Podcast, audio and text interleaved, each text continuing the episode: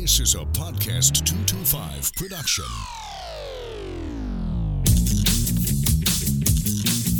Welcome to the Clay Young Show. Episode 135 and counting of the Clay Young Show here on podcast225.com. How's it going, folks? Hopefully, you guys are having a great week so far, that you are enjoying the back end of the summer.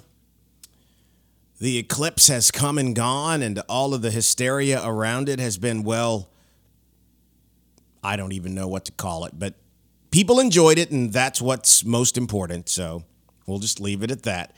But it was a big day. We recorded an interview, the body of which happened on the day of the eclipse, and we'll get to that in just a second. So we did three shows talking about the O.J. Simpson saga. You got a chance to hear from one of the players on the inside of that thing, Tom Lang who gave, I think, more detail than any of us had ever known.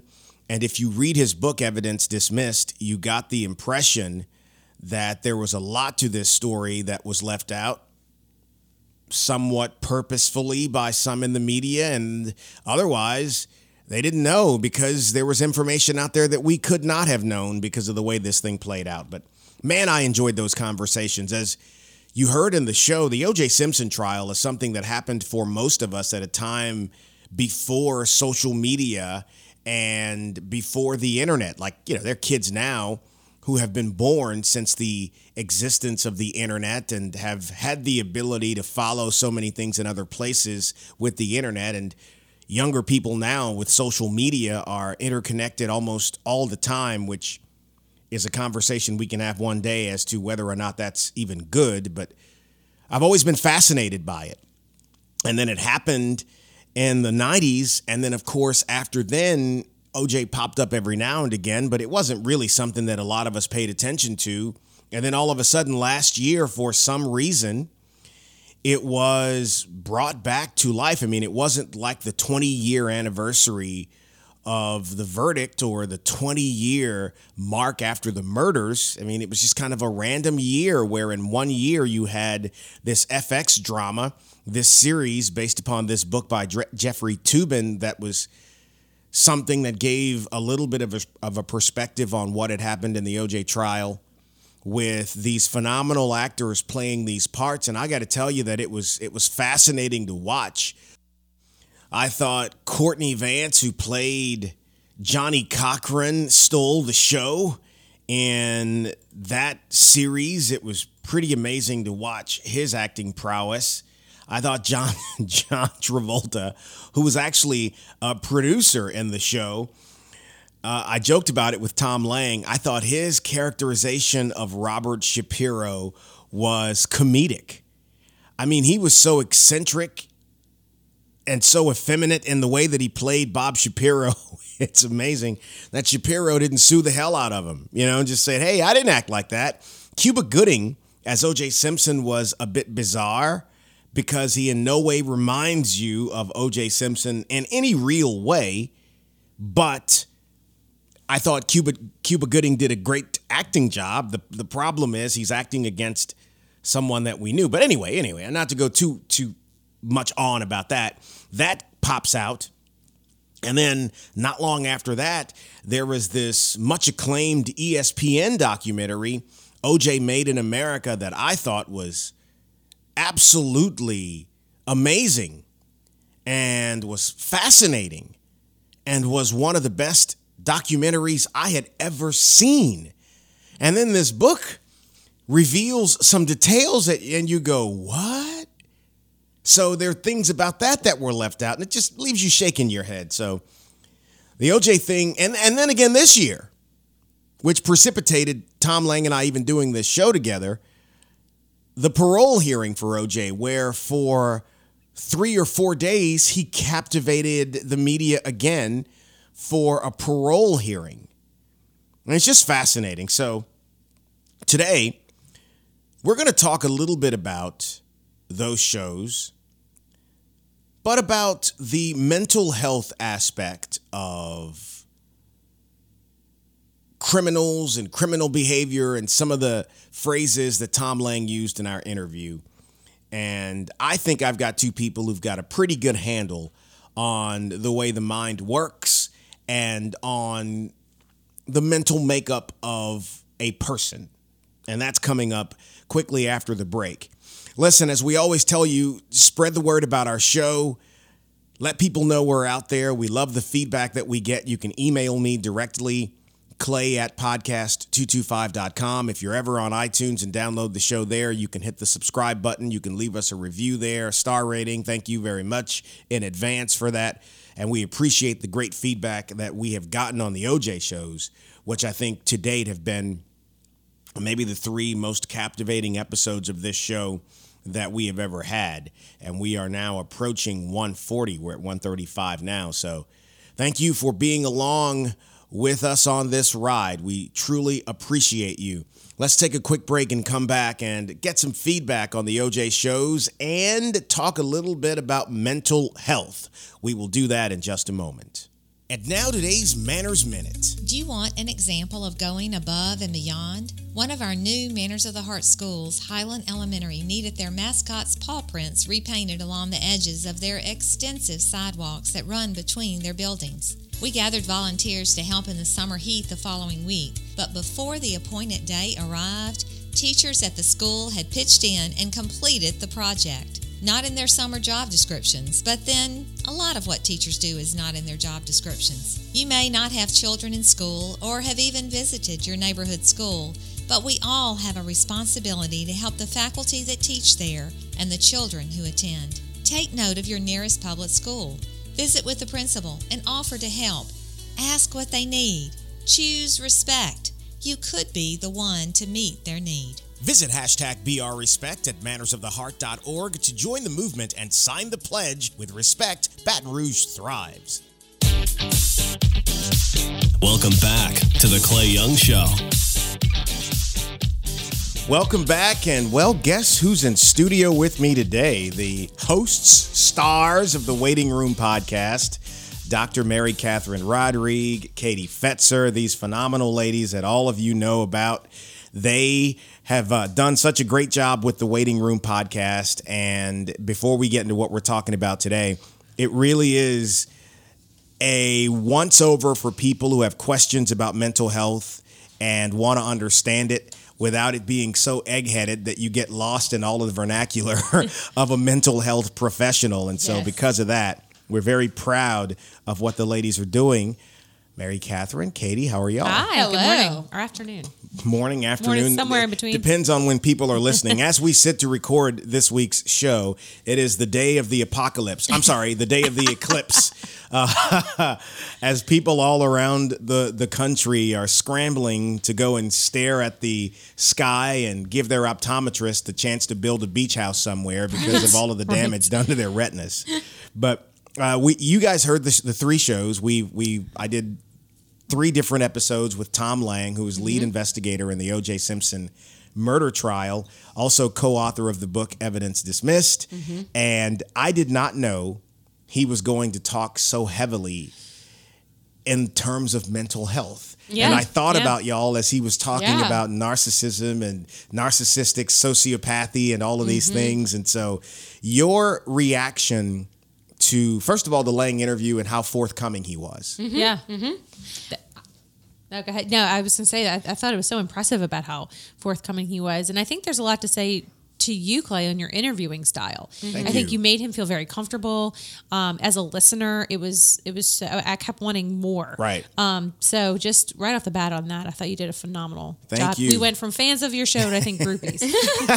Well, you know, my attitude about an interview is the interviewer should stay out of the interviewee's Right. Mhm. way. Right. And you know what's so funny is that's very much how people describe counseling Yeah. too. Is that as counselors, when we're working with clients, we let them, we give them the space to talk. Right. And so there's a lot of quote interview skills that can be carried over into the counseling room and vice versa. And I Right. thought you did that so well with him in that I was able to actually listen to him as a Mm-hmm. story. So it almost felt like a story unfolding um, instead of so much of a interview interrogation type Right, Yeah. right. style, which I really liked um, about it. It it was just all in all Right. very, very, very cool. Don't y'all think? I thought about this after listening back to I think the second episode that if I hadn't lived it or been around for it or at least had known it was true, you'd swear this was fictional I know. because it seems like a screenplay mm-hmm. playing out mm-hmm. because some so much of it is unbelievable. Unbelievable. Yeah. And it was before the internet, really. The mm-hmm. internet as we know it was formed in 96 mm-hmm. and this thing the murders happened in 94, the acquittal was in 95. It, it was before obviously social media. Mm-hmm. So there was only word of mouth, you know, with people talking in coffee shops or at the around the water cooler at work. And the book, and I encourage people to buy the book because he doesn't make himself or his partner out to be heroes. In other words, they tell you the truth about what happened. They lay it all out, mm-hmm. and he owns up to mistakes that were made, you know, along the way. And he said on the show, if you find people uh, in law enforcement or any other realm of work who don't make mistakes, they're probably a robot. Right. Yeah, right. that's a good point. Yeah. Right. So and and and I want to talk a little bit about the the mental health aspect of what he meant. And I know that mm-hmm. you guys are not we're not going to be diagnosing OJ on this show, but mm-hmm. just kind of tell me what your initial reaction was to hearing him mm-hmm. describe Sure. these behavioral tendencies. Well, I think my first reaction, um, and before I answer that, I'd like to say I'm really glad that you are having us on to discuss this because mental health professionals often use case studies, for example, as learning tools to be mm-hmm. able to learn how we can be better at our job. And so mm-hmm. this is kind of this discussion is somewhat us looking at it like a case study. Yeah. So we're not necessarily here to um, to diagnose OJ. That would be, you know, we have a sense of integrity, and we can't do that because he's not our client. Sure. Um, but with what you're describing, I think that what was the most interesting thing to me was how, um, you know, the law enforcement and their experience and their level of experience with how much they are faced with criminals from a day to day basis. They're Right. going to have um, enough experience to be able to at least be able to recognize criminal behavior Mm-hmm. enough to um, understand that, and from a mental health perspective, these are behaviors of a sociopath, or this is behaviors of a narcissist. And that's what was so impressive to me about Detective Lang is that you could hear just in his discussions about the entire case was, you know, in working with so many criminals, he had the experience and the expertise to be able to know how to interview him, for example, or um, and that to me was was just very impressive. Right. And I, I agree when he was talking about the interview style and how he was able to go into that um, with with um, an open mind, but then also having that in the back of his of his head as far as how to approach someone that was presenting the way that OJ was, but also how he kept saying it's about facts and it's about evidence. And he Yeah. didn't ever want his perception of OJ's mental health to cloud that. He's like, Right. regardless of what I think, here's what you know is hard facts or evidence, and let that speak for Right. itself. True. And I think because it's obviously not, um, we are not the first to sit here and quote, you know, talk about OJ's mental health. sure, you know, sure. And so, and that's what I loved about that Yeah. interview with Detective Lang was he very much just talked about how if people would just come in and do their job, Yeah. a lot more could get done and a lot of right outcomes could happen. Yeah, Right. yeah. And I, he, that was so well said, and I couldn't agree with that more. Is that for mental health professionals, it's the same way. We're constantly trying to look from a fact based perspective. We're trained to know how to put our own perceptions and biases aside so Yeah. that we can look at things objectively Yeah. and take ourselves out of the equation. It's not about us, it's mm-hmm. about the facts in front of you. And Detective Lang talked about how he did that so well in this case, and you could really see it in the way he walked through bit Sure. by bit Yeah. right, of how this occurred and unfolded. Well, the book is very linear and mm. and how it lays everything out. It is so descriptive in talking about the night they got the call at their respective homes, detectives Lang and Vannatter, and then learning where it was in West LA, and then driving there, arriving, and then going through the process, taking command of the crime scene, beginning to you know start a log of the evidence, and how the coroner in California is each county's top law enforcement officer, not the sheriff, not the police chief, it's the mm-hmm. coroner. So the coroner comes and takes hold of the crime scene and the bodies and the whole thing.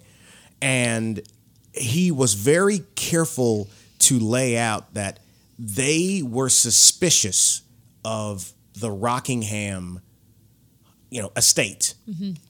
But they didn't jump immediately to OJ was the suspect. Now, obviously, we know in the case of something like this, the husband or the ex husband is going to be on that list of people that you take a look at.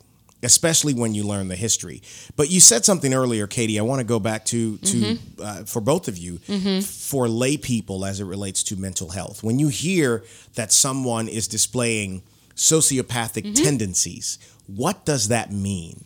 Well, generally, it means they have a complete disregard for others and they lack empathy. So, with uh, when someone has a complete disregard for others, they will do things without really having any care of what the repercussions are, such as hurting someone's feelings or hurting an animal and Yeah. not caring and doing it um, intentionally and purposely without any sort of empathy because they lack that part. I mean, biologically, that's Yeah. how sociopaths are built. Yeah. Built, sorry. Yeah. Um, and so that's one of the key characteristics of a sociopath is lacking empathy um, and also being able to manipulate situations that make them look in a certain light. So there's a lot of manipulation behind their behavior. Um, and so, of course, you see this a lot. I'm sure in law enforcement, like Detective Lang had said, he'd worked with thousands of, you know, come across thousands of sociopaths and just his work with criminals. Anything to add to that, MK? No, I, I think that, you know, Katie defined that spot on. Um, and especially like the manipulation. And you see that throughout what- the evidence that and the, the conversations that De- Detective Lane had with OJ Simpson to see how that was kind of, like you said, playing out in this linear way throughout the, the investigation and the trial. Yeah. You know, when he talked about being prepared for the personality and he, Oh, yeah. he didn't know. He didn't know. So everybody says, because I was, uh, when I watched the ESPN documentary that I see in a completely different light now, Yeah. as opposed to when I first saw it, I was so captivated, uh, captivated by it. It still is a great piece Sure. of broadcast art, but it isn't now as accurate as I thought it was, Sure. which Sure. which was a shame. Mm-hmm. But they didn't know until he got back that what, what they were dealing with, and so they call him to alert him to Nicole's murder.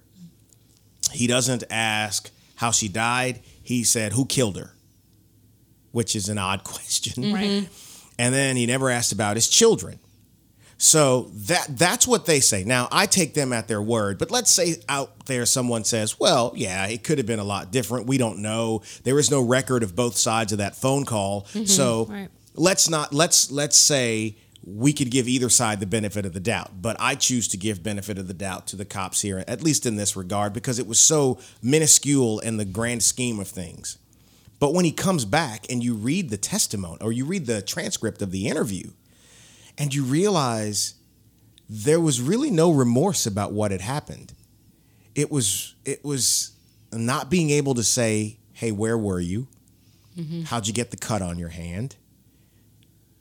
Did you park your Bronco like that? What what I mean, it was simple questions and my first reaction would have been anger because it would have been how how could you accuse me of Right. something like this? Mm-hmm. Hell no, I didn't do this. Are you crazy? He never did that. And so then they ask him to go back to his home. He takes him back to the home. He gives him a tour of the house. It's like, to me, shouldn't there have been some kind of this is ridiculous that you guys are here asking me this? How could you think I could do this? Well, you know what point I think you bring up, Clay, is that you um your reaction to this is what probably everyone else's reaction Right. would be if they weren't sociopathic. Like you'd be Right. Or- appalled. right, Right. So it, it's interesting because you you bring up a really good point, which is that what are the if we're looking at this situation as not to quote have a, an opinion like we Sure, were there because sure, we weren't, sure. but if we're looking at it as what are the implications, what can be learned from this whole Right. experience, one of the things kind of that makes you wonder is if there were people involved at the table that are able to kind of tell when someone's reaction is um, that of a sociopath or a socio it, it- when when sociopathic tendencies start to kind of be known or displays displayed how can that be used and i think detective lang kind of talked about that Yeah. Yeah. Yeah. A lot. Go ahead. Yeah, we, one of the uh, when I first started my internship way back when when I um, had gotten my master's or was getting my master's. One of the things my supervisor told me, and it always sticks with me, and I think about it, and I think what Detective Lang was speaking to in your interview was everything is all informing. You sit back and you listen, you take it all in, and I think he went into that interview with OJ just saying no matter what he presents with, what he says, his demeanor, all of those things, what he doesn't say, is all very informing. So if you take that information and then you have um, a chance to, like he said, the investigation usually happens once that's all collected. Right. Um, then you can start to put the pieces of the the puzzle together. And one of the things, and Katie and I had, were talking about this that I felt was very informing, is if you looked at because in counseling when you do a, you know you're you do a um, demographics or an intake and you find out you know just the, the person's history their Mm-hmm. work history and things like that like his profession by nature is very strategic he was Yeah. an nfl player every Right. move every Right. Every play is something that is is is anal- Calculated yeah or calculated. practiced. there's practice all those things. And so he's going to go into every aspect of his life thinking that way. So even if it's just a conversation he's always one step ahead because that by the nature of his profession he always had to learn how to have to be one step ahead so that was just one thing that stuck out to interesting. me yeah, Yeah. and even if you look at the trial the trial is is it's like that's the super bowl right Well, and then that one of the guys on the defense team in the documentary said that everything about the courtroom was pre-planned, where Mm-hmm. everyone sit, sat, how it all went. He was uh, OJ's agent or manager or something, and and and and you see that, and so the entire. Let me back up a little bit, talking more about that personality trait. How does someone? Are there varying stages of it? mm-hmm. yeah yeah Okay, could you explain those varying stages? You're talking about of, a sociopath. Of, a sociopath. Okay, so whenever, first of all, the, the diagnosis is called antisocial personality disorder, uh, Okay. in parentheses, sociopath. So that's the term that's used to diagnose an adult Okay. with um, with that disorder. Before the age of 18, when someone is younger, you can meet diagnosis for what we call conduct disorder, Mm-hmm. which is kind of the child version of a budding sociopath. So these sort of behaviors can oftentimes be recognized in a very I'm sorry, at my a, um, phone's popping up with all the eclipse nonsense. go, go, go ahead. So you, yeah, Um, I'm sorry. Yeah. So um, I love that your show is so raw. See, it is. Uh, Tom Lang loved that too. Um, I love it. Yeah, we're just all sitting here chilling. And That's talking. right. Um, but no, basically what I was saying was that you know, as an adult, the diagnosis would be antisocial personality disorder, which is another term than sociopath. Um, but usually it's di- or can be diagnosed early on. So childhood, you'll start seeing, you'll hear about maybe fire setting or animal killing. Um, And it's usually diagnosed as conduct disorder, and that sometimes can turn into an antisocial personality disorder. Of course, keep in mind that you know n- everyone is going to be different. Sure. Um, and of course, even with OJ's case, we can't sit here and speculate and diagnose. We're talking more of a as an overall case Oh, study. sure, what sure. Can be, yeah, the question wasn't specifically Yeah. about Uh, him. yeah, Now, Tom yeah. Lang, Right. Mm-hmm. from Tom Lang's perspective, he can speak to his Oh, interactions absolutely closely could. 'cause He directly was involved. And it's so amazing on that point when he gets OJ on the phone, Mm-hmm. how he was very calculating and how he spoke with him and how he played into this everybody loves you, it's going to be okay. Mm-hmm. It was very smart. It's going to yeah be it's very he's tomorrow. very seasoned yeah And how they said, and the book says the only time they saw emotion from OJ, Mm-hmm. it wasn't in the interview, it was more kind of jousting mentally with them. It wasn't at the house, there was a little bit of an annoyance there. There was some resistance to letting his finger get photographed and the blood taken, but no real breakdown. The book says the first time he kind of broke was after the car chase, mm-hmm. and they get back to lockup. And I think Vannatter said to him, You missed your appointment today, or something like that. And OJ starts to cry, and I'm so sorry, and I'm so sorry. And and they were like, It's that's odd. It's like that's that's what mm-hmm. you're upset about that's what you're so upset about. And mm-hmm. again, OJ Simpson as an athlete, as a sports commentator, even as an actor in those crappy Naked Gun movies, you know, you didn't see this as a possibility, mm-hmm. right? You didn't know the history. Right. So, what are some signs mm-hmm. that, and again, I, I, you'll see where I'm going with this. So just follow me, everybody. I don't want to give a commentary as I go along with the questions, but we'll work. What are some signs of this behavior on the varying levels that you'll say that you know, you'll notice? Not so anyone feels accused, but some signs that are out there. Right. Of what? Of a Uh, sociopath? yes, yes. Well, I think, like we were saying earlier, a, a very telling one is a complete disregard for others' feelings. Yeah. You know, they have But that manifests its, itself in what way? they will do very hurtful, harmful things, very manipulative things that completely just have no regard for anyone else. They might. I mean, I'm being serious when I say Sure. throw a cup cup of hot coffee on someone, then walk by laughing. I mean, I've had clients with, you know, that have been hospitalized with certain um, uh, for certain reasons, and Yeah. it ends up being that they have a sociopathic. Um, or antisocial personality disorder, and you'll hear things like that. Like they'll make statements like, "Yeah, well, I woke up this morning and I didn't know if I wanted to kill someone or pour hot coffee on them, or I didn't," you know. So their thought processes Yeah. are very Yeah. um, in line with just harming other people. I mean, that's one of the classic features of a sociopath. But of course, I think what you're you're kind of getting at too is that not every sociopath is walking around saying, "Hey, I'm harming right. someone. Right. I'm going to harm someone." So what can you see from the Right. outside? Right. Really i think the biggest telling thing is a lot of the times it's not so telling so they don't necessarily like look at um was it ted bundy Yes. Yeah, he was very Ted Bundy, charismatic. he was one of those very Yeah. charismatic, Yeah. charming characters Right. that on the outside you kind of maybe wouldn't know, but maybe Right. there's this kind of I, I like to call it the creep factor. so you start noticing maybe just creepy type odd behaviors. Right. Um, and so a lot of the times I think you don't necessarily know. It's not very quote loud or in your face, but Yeah. sometimes it often is. Yeah. But I think Clay, it's more so, if anything, um, a lot of the times just in their history too. So if you're if you know that you know it's someone that used to do things like set fires or hurt animals and not care, you know, kill a, a dog on the road and just keep driving and laughing, that sort of stuff. Yeah. Um, like Katie said, that complete lack of empathy. Yeah. You know, somebody Right. that can't have these like very what would feel like a very natural feeling for us Yeah. if we hurt someone's feelings Yeah. or we received bad news, like how we would react in there. It's just kind of glossed over. But like Katie Right. said, it's you know, it's the the behavior is so manipulative Yeah. that um, they tend to draw you in before because if they walk around just completely being Right. this have this disregard for who Right. you are and, Right. and lack of life people are going to run Yeah. and so they need to be able to manipulate people to have that power and control mm-hmm. Power and control, yeah. it is it is it is to me I, I I try to avoid toxic personalities, right?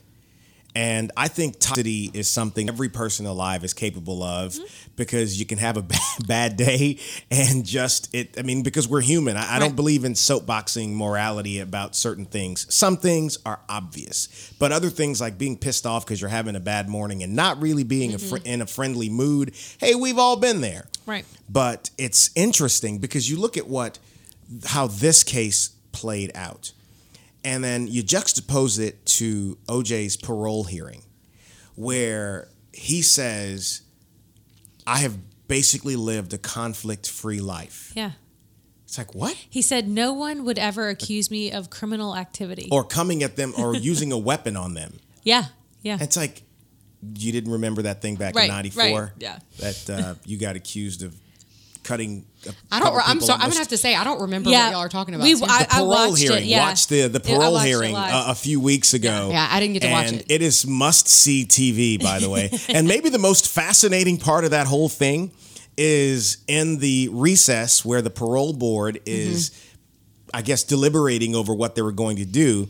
A hot mic catches OJ and his attorney talking to some people in the courtroom, mm-hmm. and he's just—it's like, wow yeah and he's he's fascinating because of the the the duality of his notoriety em, infamy whatever you want to mm-hmm. call it to being one of the greatest pro athletes ever. Yeah. And then this personality it's this would be like for for people today. This would be like learning magic johnson was a murderer people say how could you say that no oj was about as heralded as as Earvin is and it's just it's different It's an upset. It's a very disappoint. It's a big disappointment for Right. a lot of People- people. it's hard for who people to looked at believe, him. right. So, right. But I think honestly, I kind of want to move the conversation too, because right when you were saying that, it made me think how sad Yeah. that is. It is. It is. It's the saddest part for me is that he that if you know well actually i'm speaking to regardless of the fact of whatever the facts were he did it or not did it okay putting that aside two people are dead Yeah. Right. that is Right. saddening to me. Yeah. It's still sad, and I keep thinking of their responses.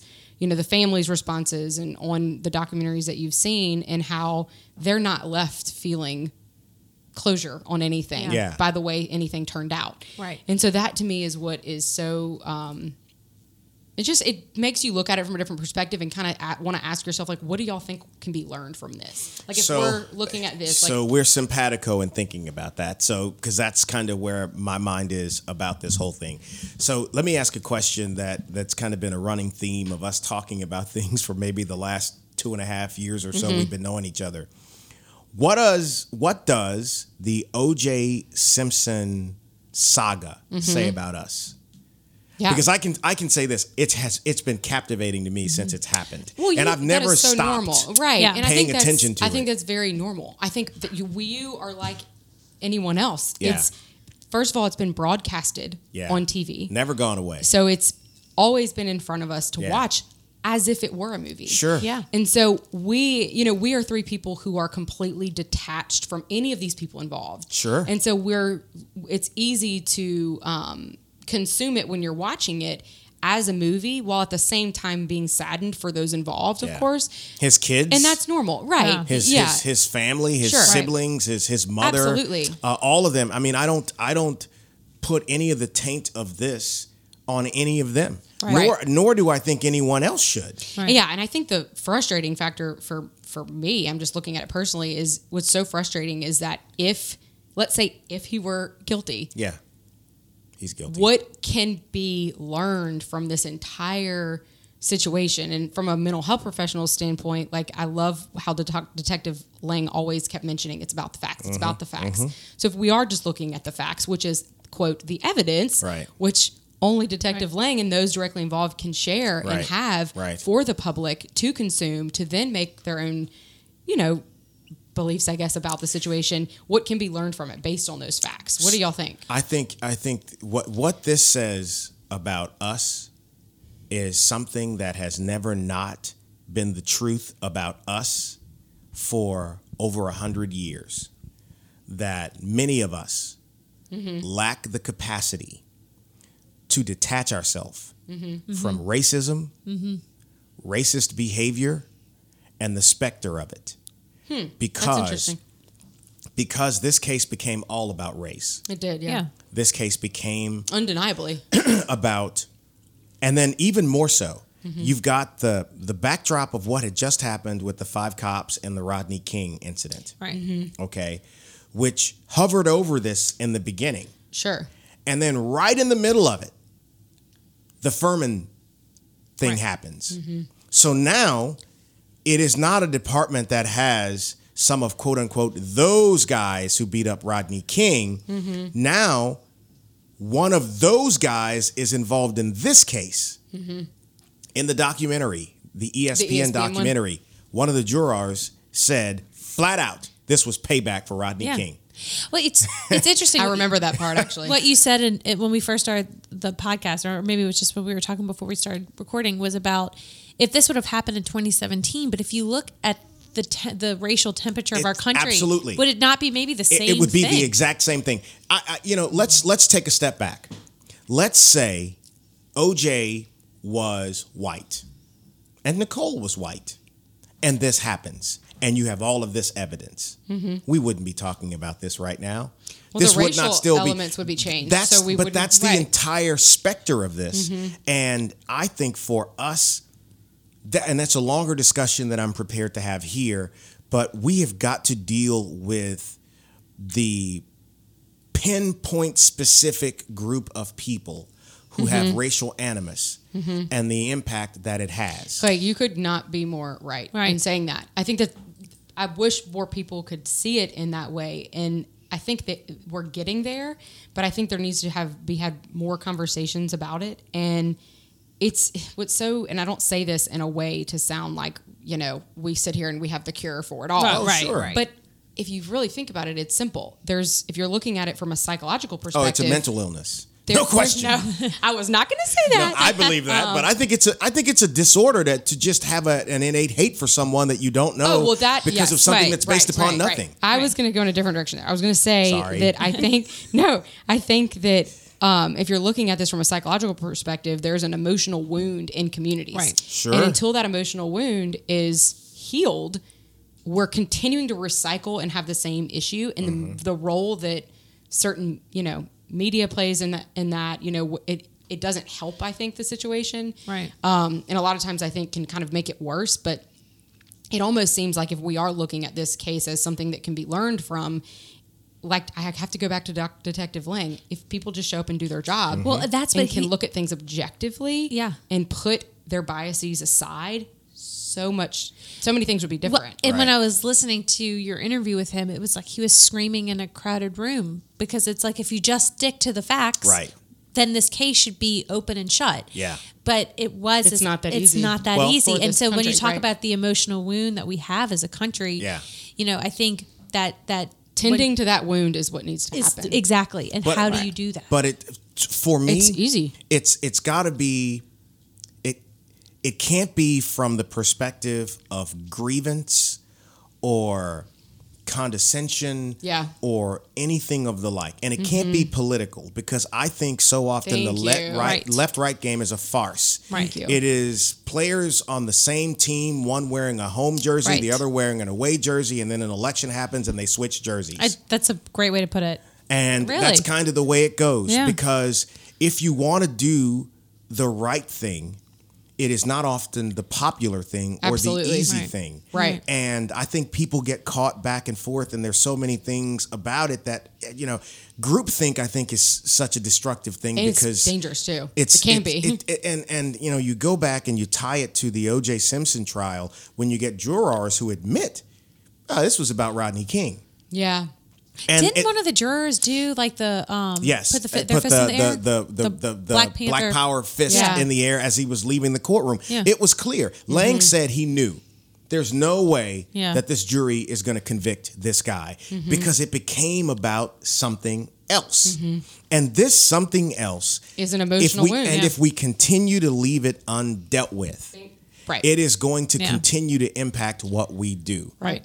But is the fascination then with the O.J. Simpson trial and the whole saga because of the perfect storm of all of that I colliding so. at one time? Oh, I think so. I think it was it because Because people say, "Where were you?" It's the same thing when when um, people say, "Where are you? Where are you when JFK was shot?" Yeah. People say, "Where were you when you got the OJ verdict?" It's Right. become that synonymous with Well, and our you wa- history. but but here's the thing that was so fascinating about the documentary that was that was kind of overplayed on purpose, but how he portrayed the different reactions from black people and white people, yeah, and the, you mean the, uh, for the ESPN? for the ESPN? ESPN documentary, and how yeah. how Anyone that listening played. has to go watch that. yeah. you just yeah, need to, You do. and and it's it's but that case became about something It absolutely else. did. Yeah. It, it wasn't about O.J. Simpson anymore. No, and he for knew that, those yeah. listening who haven't seen it, I mean, they even showed how they went into or OJ's house, pictures on the wall. Yes. Oh yeah, yeah. Oh, I thought the defense first- defense team admitted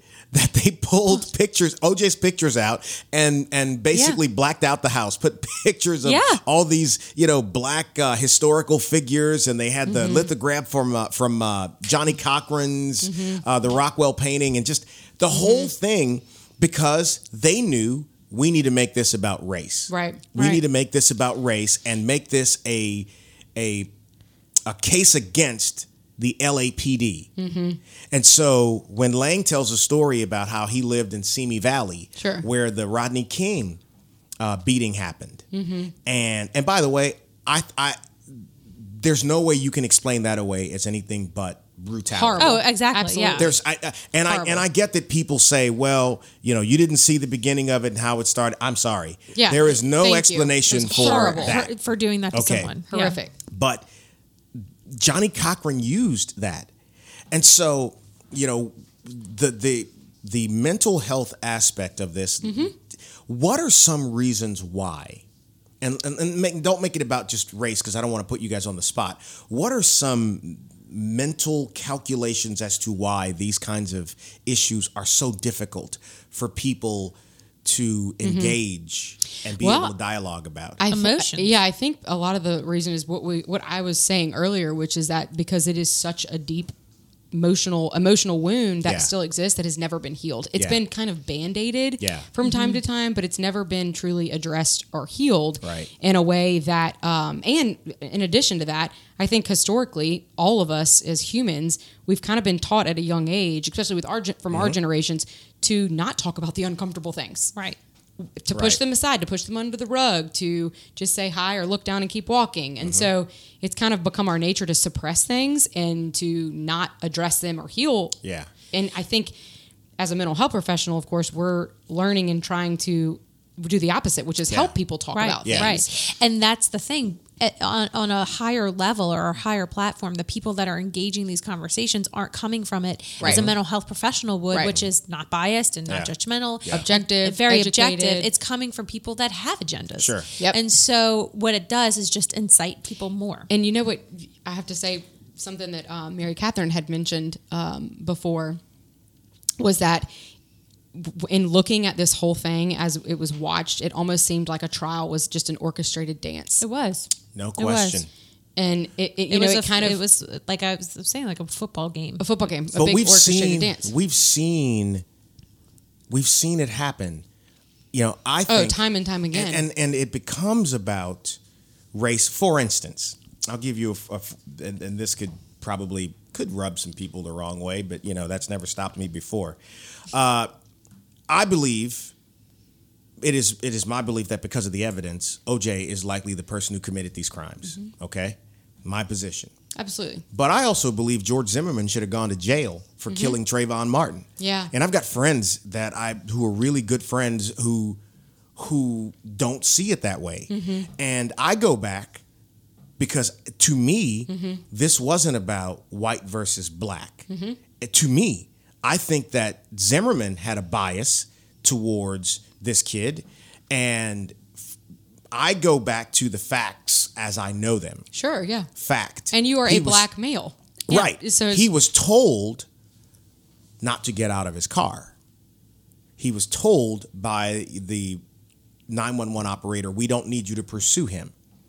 So he initiated the which was, confrontation. Hmm, by the way, all known. Right. Yeah, I mean these are So- facts about and, the case. And when people, what I don't enjoy is when we don't like someone, and it happens on both sides of political spectrums. Sure. We find the fir- the worst thing we can about their past or their decision making, Mm-hmm. and we use that to justify something in a different Something, place yeah. and time. Yes. So now let me just say this for someone says, oh, isn't that what you're saying with OJ? Well, one of those things is he beat the hell out of her for a lot of years. And the other thing was like all of the evidence. Like they could have cut him into dozens of pieces and spread him around there and had not more evidence than they had without mm-hmm, that. Right. So And you know what? I think not enough people have the evidence. So Yeah. the fact or know the facts Right. because what you've done with Yeah. this interview Yeah. with Detective Lange recently is allowed someone who is That's why I wanted to do directly involved with the case, not Yep. only directly involved, the lead investigator, who was able to share the facts now Yep. and get them out there. And when you doing this show, hopefully will allow people to listen to this instead of only looking at these documentaries from places with agendas Right. that cut things out and Right. they literally cut and paste and puzzle piece Sure. something together Yeah. that they're trying to give out for ratings or for whatever reason whereas your your podcast that you're doing with Detective Lange, you're not sitting here trying. I mean, I can say this because I know you. Yeah. You're not about trying to get ratings. You're not. Try, you just No. want the truth And I- to be. That's it. You wanna have And- good and- interviewing And then and after good- reading the book, but, but before reading the book, and when I was going to talk with him, I did have a different set of questions, Hmm. and similar, but some things were unknown. Well, because, and I said this to you off the air, because the book lists so much of the evidence and then documents it, like. They list all of the calls they got on their tip line about who the murderers could have been. And by the way, parenthetically, the number of psychics that called them to say they had a feeling about who the killer was and they had a feeling about where OJ was. And, you know, I'm, I, hey, I'm not casting aspersions for anybody Yeah. who's going out there and, you know, That was so popular though at that time. The Psychic Network. Oh Remember my the phone, gosh, the commercials man. and stuff. That was a big. Yep, I used to get things in the mail Yeah. from 'em. oh my God, the person on television, I can hear you, Mary. I Was can. it, uh, Dionne Warwick? sense te- Madame Clara wasn't Yeah, that another one? I could just remember them oh as kids. the. There was one around here that was like so Oh, yeah. popular for Well, so New long. Orleans uh, too. Oh, yeah. yeah. I think they Well, hell, you have get drunk enough down there, anybody can tell you your future. I know your future. You're going to get chauffeured around by NO, NOPD. Right. So, well, listen. So, you know, this, I want people to go and listen to the three shows. Mm-hmm. Yeah. Uh, you definitely need to go too, listen yeah. to all three. So Katie's gonna yell at me for jinxing her a little bit. Well, f- for, no, I won't do it. Okay, I won't do it. She, she, she, I won't. Let's just say we're working on a surprise for the waiting room. Is Yeah. that good? Yes. Yes. Can I leave Yeah. it there? Yes. Yeah, you- Now, Well, we I- can confirm that that you guys are going to talk with Jeff Leduff, Yes, Chief I would like to say that. So, that. for those of, of y'all that are listening, what we were kind of giving a glimpse of i- in talking with Clay about his, of course, you have to listen to his interviews with Detective Lange, but um, we're trying to be able to use our positions as mental health professionals to educate and inform and really learn, see how we can learn from big um, events like this in our history to make things better for the future. And you know that probably sounds very you know cliche and naive, but Pollyanna, we're, but we're- Pollyanna, yeah. But We're going for it. Yeah. But we're I mean, truthfully, to be you know to be real about it, we we are educated. We are Yep. either PhD or PhD in training. Yep. Um, and we are honestly the best people for in the position to be able to speak on these issues because as psych professionals in psychology, we're the only ones out there that are studying why people act the way they act, why Right. people do what they do, um, and all of those different factors. And so I'm really excited to be able to talk about it from that perspective and to share that we're going to have a guest um, who is the former police chief of Baton Rouge, Jeff Leduff. And um, he's going to be able to talk with us about law enforcement and mental health and how the two meet Yep. and marry or, Yeah. or not married or maybe they divorced and then got remarried I think I think they still are. It's a shame Um, Yes. that that being a police officer has become such a political thing that we won't necessarily get yeah into. Right. well we might in our episode you never Yeah. know I'll just say that I think we should give each other the benefit of the doubt Mm-hmm. as believing that the majority of us are better than the perspective that is so spread. oh yeah I agree. I think we, I just had this conversation that sometimes we will leapfrog a compliment to go to a criticism.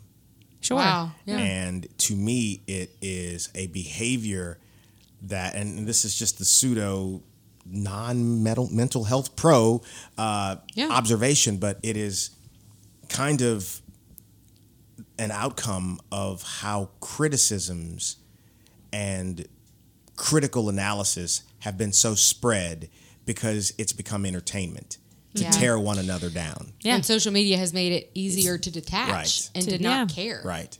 Sadly. And so the moment you fall for the trap, you get caught because you you will find people like all of us know people who are not happy unless they're miserable. Oh, absolutely. Might be related to some. I could be too. and segue to our next podcast episode on On family dynamics. thank you for having us you see how Katie got out of that room? Yeah. Like- she's like, check, please.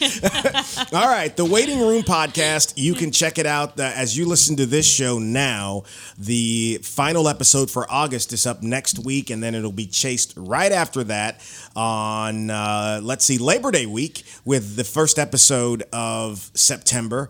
And that one could be a surprising show for you never know. Yeah. You know, you never know.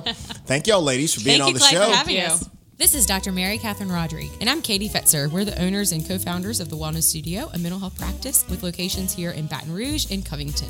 We are also your host for the Waiting Room podcast here on podcast225.com. Our podcast is a journey into the world of mental health. On our show, we're going to discuss some of the various forms of mental health conditions. We're also going to shed light on the various ways our listeners can get a better understanding of how the mind works and why we do what we do. So, subscribe today to get the Waiting Room podcast here on podcast225.com, iTunes, and the Talk oh 1073 mobile app. Clay Young here with John Conroy, the founder and owner of Pest Stop Do It Yourself Pest Control. You know, John, people are often wondering where to go if they want to find out about killing ants, termites, spiders, mosquitoes, what have you, and it's a concern, and you end up in the big box store waiting for an answer, and really the answer is go to a Pest Stop location and ask any question. That's exactly right. If, if you're tired of the mystery all of pesticides, mm-hmm. Come see us because we'll give you exactly what you're looking for. Not only you know what to use, but how to use it. That seems to be the big question. How do I use a professional strength product safely around my kids and my pets? And it's very easy to accomplish. And you save money in the process. A lot. So if I'm in the New Orleans area and I want to get my hands on the product, how can I find Pest Stop? Well, in Metairie, we're located at 3512 Severn Avenue next to the Pepper Mill. On the North Shore, we're at 1417 North Highway 190. That's next to Sherwin Williams or Villeries Florist. And on the West Bank, we're on the Palco just past the Harvey Bridge. And of course, in the Baton Rouge area at 806 O'Neal Lane, Pest Stop, your do it yourself pest control solution.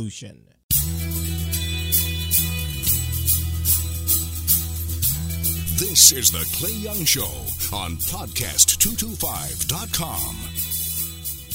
You know, I want to expound a little bit on what we talked about with some of the race stuff that that happens in society right now. There's a big discussion about race because of what happened in Charlottesville and this ongoing dialogue about the status of race relations in America now. And it is it is so draining to talk about, you know? And and not that it's because it's not a worthwhile discussion to have. I certainly don't mean that at all. I guess I you start down the road of any issue with the end in mind. So as it relates to race relations, I think for me, this is just me talking with you about this. What's the goal? Now, I don't ask that question because I don't think that it is a worthy discussion to have. I'm asking, what is the goal when you start down this road of, of dealing with race relations? Is the goal to make certain that we expose racists and we make certain that a racist is not in position to use that viewpoint to harm others, okay, I can go with that. Because I think that that's that's the decent position to take, a decent position to take. That anyone who hates someone else because of his or her skin color should not be in a position to wield power over people having those views. Now, you can't eliminate that possibility from happening. But once you have exposed it, you deal with it in a way that removes that person from the capacity to be able to have a bias against someone based upon something so silly and at the same time so egregious. So that's that's one goal that we can have to say, look, if you're in a position of power, you should conduct yourself in a way that is fair. And even if you are uncomfortable with certain cultural differences between yourself and others, and which, by the way, it's a fool's errand to think you're going to get rid of racists from society. I just don't think it's going to happen. I think to do that, you have to be able to control the way that every person in society thinks. And I don't think that that is possible. I just think when it comes to a position, particularly elected positions, governmental positions, in private companies, that's a harder thing to do.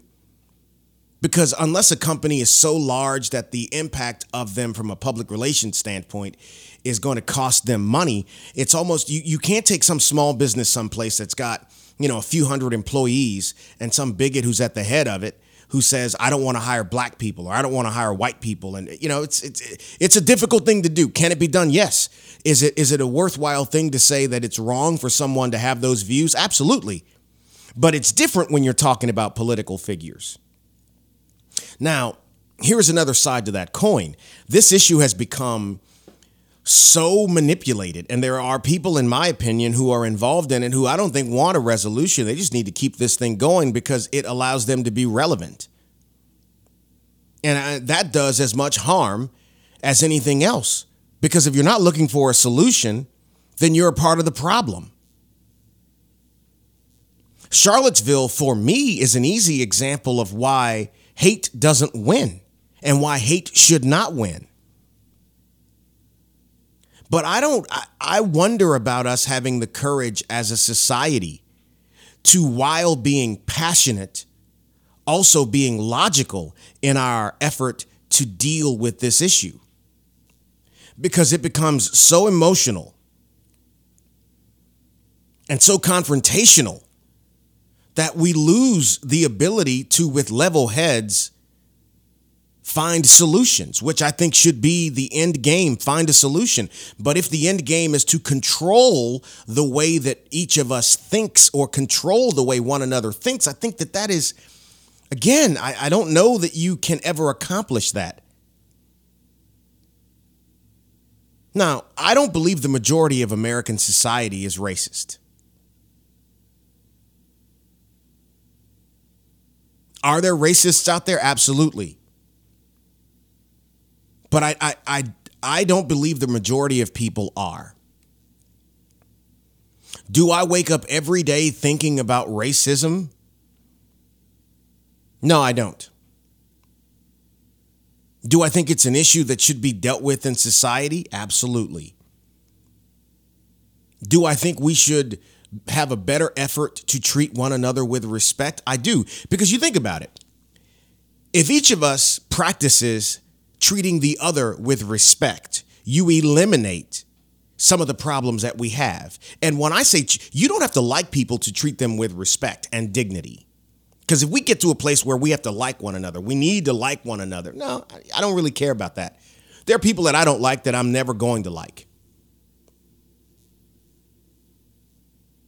But even there, but even among the people that I don't like, I try to treat with respect. And I want to be respected, so I try to give it. And in cases where someone acts in, in, a, in, such a way that I either just can't respect them or I can't tolerate their presence, I stay away. I don't even leave it up to them to stay away from me. I just I keep my distance. Life's too short for all this drama we're having, people. It's too short for it.